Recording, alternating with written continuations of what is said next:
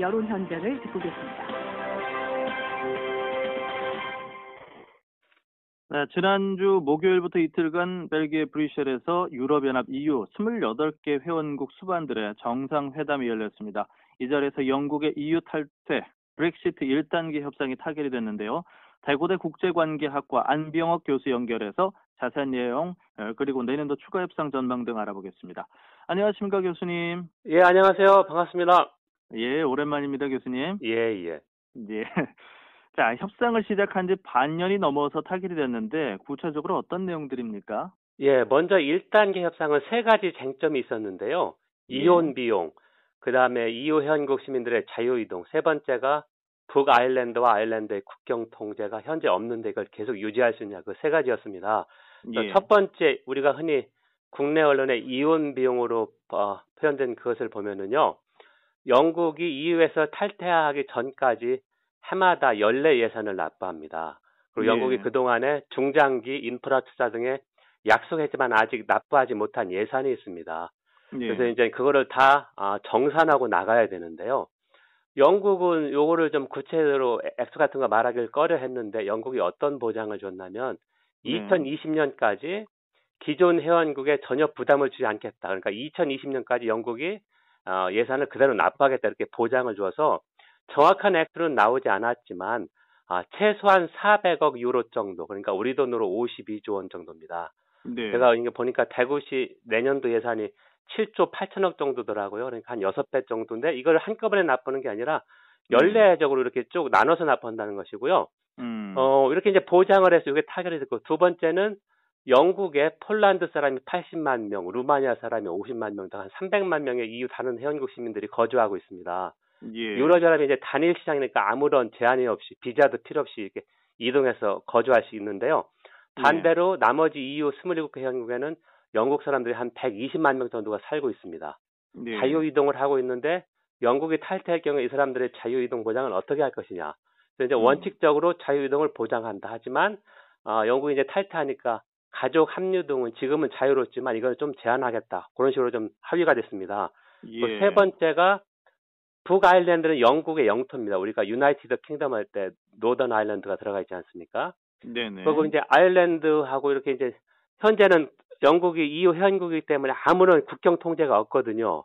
근데 예. 만약에 영국이 유럽연합에서 탈퇴하면 현실적으로 국경 통제가 있어야 된다는 이야기인데 네. 이거는 이제 단순한 국경 통제 문제가 아니라 북아일랜드하고 어, 영국이 그 어, 아, 북아일랜드에 소재하는 아일랜드의 통합을 통일을 우선하는 그런 것 때문에 상당히 몇십 년 동안 분쟁이 있었고 많은 사람이 사망을 했습니다. 그래서 예. 어 요거는 좀 모호하게 그러니까 국경 통제가 없도록 하겠다는 그런 식으로 좀 봉합이 돼서 앞으로 음. 이 문제가 좀 계속 거론될 거로 생각합니다. 예. 뭐 막 판에 말씀을 해주셨습니다만은 북아일랜드 국경 문제가 어 마지막 협상 타결의 걸림돌이었는데 그 이유를 좀 자세히 얘기를 해주시죠. 예. 어, 영국이 북아일랜드를 포함해서 영국인데요. 북아일랜드는 특히 두, 가, 두 가지 정파가 있습니다. 하나는 영국과의 유니언, 그러니까 통합왕국을 유지한다는 연합파가 있고요. 또 네. 하나는 조금 전에 설명드렸듯이 원래 북아일랜드는 아일랜드 땅이었으니까 아일랜드와 통일해야 된다는 공화국파가 있습니다. 그러니까 예. 아일랜드 공화국을 해서 공화국을 부르는데요. 1968년부터 30년 동안 이 두 파가 계속 아, 유혈 분쟁을 벌였는데요. 네. 1998년도 아, 부활절 전에 금요일 Good Friday Agreement 벨파스트 협정에서 어, 각각의 그 정치 세력을 인정하고 자치 정부를 어, 수립하기로 했습니다. 그래서 그 네. 당시에 이제 미국 클린턴 행정부가 적극 지원했고 유럽 연합이 일종의 아, 평화 보장자로서 이렇게 어, 어, 조약에 명시가 됐거든요. 예. 그래서 이제 그 규정을 보면 북아일랜드는 어, 아일랜드 마찬가지로 영국하고 유럽연합 관계 속에서 평화를 유지한다는 그런 말이 있는데요. 예. 어, 지금처럼 국경 통제가 없지만 지금은 영국이 EU 회원국이니까 영국이 탈퇴하면은 지금 메이 정부는 단일 시장에서 탈퇴하겠다는 이야기를 합니다. 네. 그러면 당연히 국경 통제를 도입해야 된다는 얘기인데요. 예. 이게 쉽지 않은 이유가 북아일랜드 사람하고 아일랜드 사람이 하루에도 한 10만 명 정도가 아무런 어, 제한 없이 국경을 넘어서 일하러 가- 왔다 갔다 하고 있습니다. 예. 네. 그거를 어떻게 국경을 통제한다는 것이냐. 그럼 예를 들면 초소가 그 전에는 한 500개 정도가 있었습니다. 예. 두 나라 그 국경기 한 500km 정도인데요. 자, 그렇게 있었고, 그렇게 되면 이제 다시 북아일랜드하고 아일랜드 쪽에서 아, 통일을 하는 그런 어, 세력이 다시 바로할 수도 있고, 음, 자 그런 그렇죠. 문제가 있기 때문에 단순한 경제가 아니라 복잡한 아, 그런 정치 분쟁이 있는데요. 어, 막판에 합의된 것은 북아일랜드와 아일랜드 간의 규정을 일치하겠다는 얘기를 했는데 무슨 말이냐면 아일랜드는 계속해서 EU 현국이니까 네. 북아일랜드 쪽 규정하고 아일랜드 규정을 맞춘다는 것은 북아일랜드는 일종의 특별지위를 줘서 유럽이나 단일 시장에 잔류한다는 이야기거든요. 예. 네. 그게 이제 메이 총리가 지금 소수 정부여서 메이 총리하고 비공식 연정을 하고 있는 게 북아일랜드의 친영파 민주연합당입니다. 그쪽에서는 강력하게 반대했습니다. 왜냐하면 이, 이 정당은 브렉시트를 지지했기 때문이죠.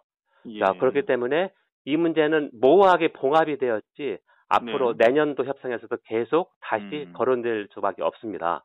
예, 예. 앞으로 그 내년에는 어떤 협상이 단계별로 있습니까? 예, 내년 한 어, 2월 정도 예상하는데 이제 먼저 과도기를 합의해야 되는데요. 영국이 어, 지금 예상으로는 2019년 3월 29일에 유럽연합을 탈퇴합니다. 예. 그러면 이제 영국과 EU는 아무 관계가 없기 때문에 새로운 통상하고 안보 협력을 맺기 전까지 과도기가 필요합니다.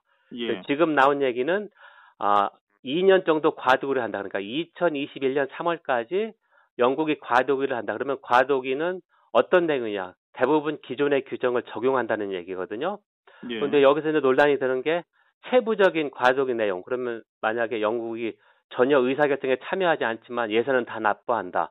그리고 유럽연합에 계속해서 새로 법률이 나오는데 이걸 받아들일 것이냐 그런 얘기를 하고 있는데요. 예. 브렉시트를 어, 지지하는 사람들은 과도기를 뭐 몇 달만 하자 이렇게 요구하면서 왜 우리가 어, 주권을 찾기 위해서 유럽의 연합에서 탈퇴하는데 우리가 본권 국가처럼 뭐 EU의 식민지냐 그런 아주 엉청한 말도 하고 있고요. 예. 어, 일단 과도기를 합의해야 되고 그 다음에 이제 새로운 통상 관계를 합의해야 되는데 이게 시간이 좀 많이 걸릴 거로 생각합니다. 예. 그 영국 같은 경우는 탈퇴하고 나서 어떤 통상 관계 어, 그리고 어떤 안보 관계를 원하고 있는 거죠? 예. 크게 영국이 이제 제3국가가 되니까 회원국이 아니라 맺은 걸 보면 노르웨이형하고 캐나다형이 있는데요. 예. 노르웨이는 단일 시장에 아무런 제한이 없이 접근하지만 자유 이동을 허용하고 있습니다. 네. 그렇기 때문에 영국은 브렉시트 투표에서 자유 이동을 제한하겠다는 거니까 노르웨이형은 안 된다. 음. 그러면 이제 최근에 거론된 캐나다형인데요. 캐나다가 네. 작년에 유럽 연합하고 5년 넘게 협상을 해서 FTA가 비준이 됐습니다. 예. 캐나다형은 상품 교역은 자유롭지만 영국이 어, 경쟁력 있는 서비스, 그러니까 영국 산업의 3분의 2가 서비스고 서비스 교역에서만 흑자를 보고 있습니다. 예. 서비스 교역은 제한돼 있지만 자유 이동을 제한할 수 있습니다. 음. 어, 그렇게 이제 장단점이 있는데 현실적으로 이 두 가지 중에 하나를 선택해야 되는데 영국에서 지금 희망상으로 나오는 것은 맞춤형 FTA를 원한다. 맞춤형이란 네. 뭐냐면은 서비스 분야도 자유롭게 교역할 수 있는. 근데 아직 현실적으로 이런 모델은 없습니다. 예. 자, 그렇기 때문에 최소한 5년 넘게 걸릴 것이다. 그러니까 이제 과도기하고도 더 3년이 필요하다는 얘기죠. 그런 예. 이야기를 하고요. 정치하고 안보 협력은 그다지 의- 이견은 없습니다. 영국이 예. 어, 테러를 아, 예방하는데 유럽연합 회원국 협력이 필요하기 때문에 이쪽은 그렇게 큰 의견은 없습니다. 예. 어, 마지막으로 어, 내년에 유럽연합 주요 이슈로 봄에 이탈리아 선거가 예정이 돼 있는데 이걸 어떻게 보시는지 한 30초 정도 시간이 있네요. 말씀 부탁드릴게요. 예, 최근에 선거법이 개정돼서 연립정부 성, 성립을 쉽게 했는데요. 우리가 알고 있는 예. 그 스캔들 많았던 베를루스코니 전 총리 있지 않습니까? 예. 그 총리가 이끄는 어, 전진 이탈리아 당하고 어, 유럽에 반대하는 반이민 북부 동맹이 어, 연정할 가능성이 큽니다. 그렇게 보면 예. 다시 유럽의 포퓰리스트 발언이 불 가능성이 좀 음. 있다고 봅니다. 예, 알겠습니다. 자, 지금까지 팟캐스트 안쌤의 유로톡 진행되신 대구대 국제관계학과 안병옥 교수와 얘기 나눠봤습니다. 말씀 고맙습니다. 감사합니다.